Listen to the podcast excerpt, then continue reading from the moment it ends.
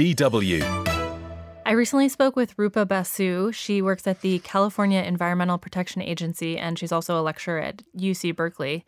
She and her colleagues study how vulnerable populations, including pregnant women, are affected by climate change, air pollution, and even wildfires. I thought about this when I was pregnant. I had read that air pollution is a factor for premature birth. I was really concerned about that because we live on a big road. So, Rupa and her colleagues found that air pollution and climate change both increase the risks for premature babies, low birth weight, and even stillbirth. Scary. And what part of the world were they looking at? These studies were mostly looking at mothers in the US. And one really notable finding from that research was that black mothers were at a much higher risk of these negative outcomes than white mothers. Yeah, environmental racism, it applies especially to mothers and children. They're often bearing the brunt of these environmental problems. And it turns out they are more vulnerable in other ways as well. Here's Rupa Basu talking about the effects of higher temperatures on pregnancy.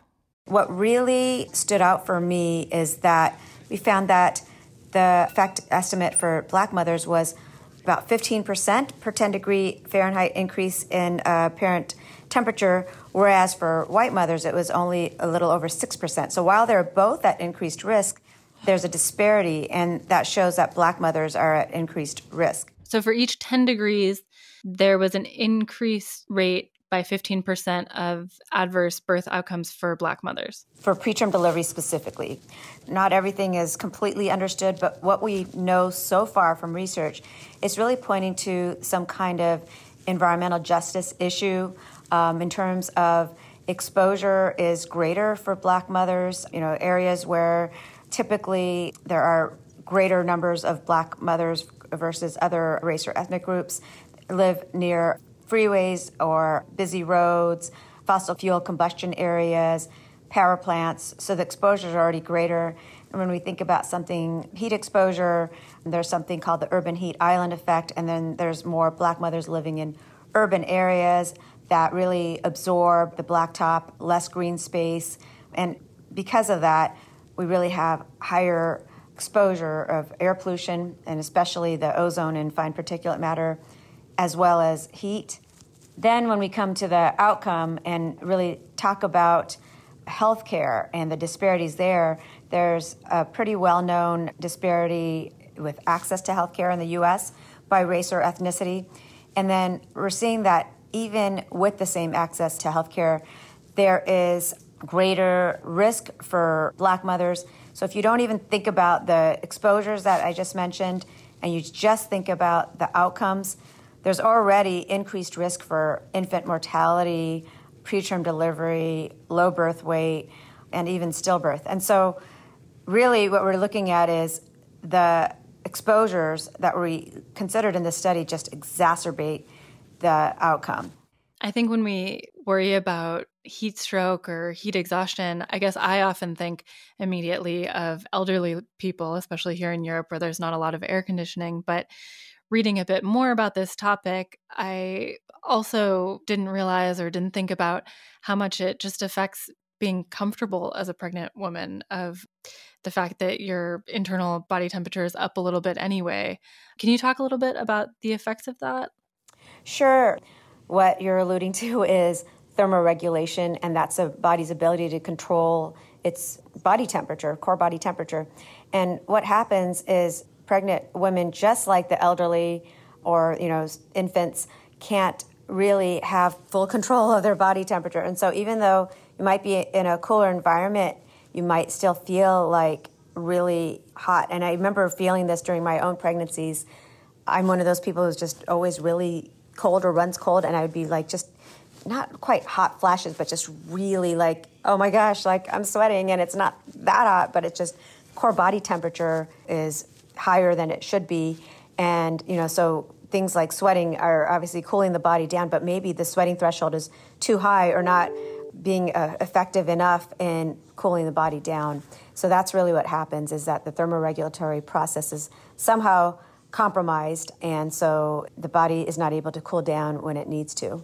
I think it's also important to do some outreach to pregnant women themselves so they are aware because they're going to be the ones that are most aware of their own symptoms and their own body.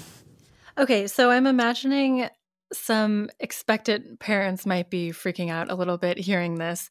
What can you tell us that expecting parents should be aware of when it comes to these effects of climate change, you know, increased heat, and what should they keep an eye out for? Yeah, that's a really good question because many of these outcomes, these adverse birth outcomes, can be prevented. And one of the symptoms that we often see before we have any of these outcomes is dehydration.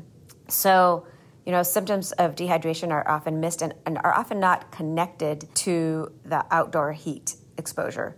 Dehydration has a lot of symptoms. It could be, you know, vomiting, it could be dry mouth, it could be even something like giddiness. And to really see that in pregnant women, that's like the first sign of something not going right. And so once you see those types of symptoms, that could be a big prevention tool. What can be done to protect these mothers and their babies and mitigate the effects of climate change on a broader scale? So, when I was talking about exposure to air pollution and greater exposure to heat, those are some things that I think are easier to change. What if we could decrease air pollution exposure? So, if there's greater fossil fuel combustion or power plants in certain areas, maybe don't have residential areas so close to those areas so that they're not put at higher risk, you know, right off the bat. I think those types of things could make a big difference. What, if any, conclusions can expectant parents in other parts of the world take from this review? And was there any other research on birth effects related to climate change globally?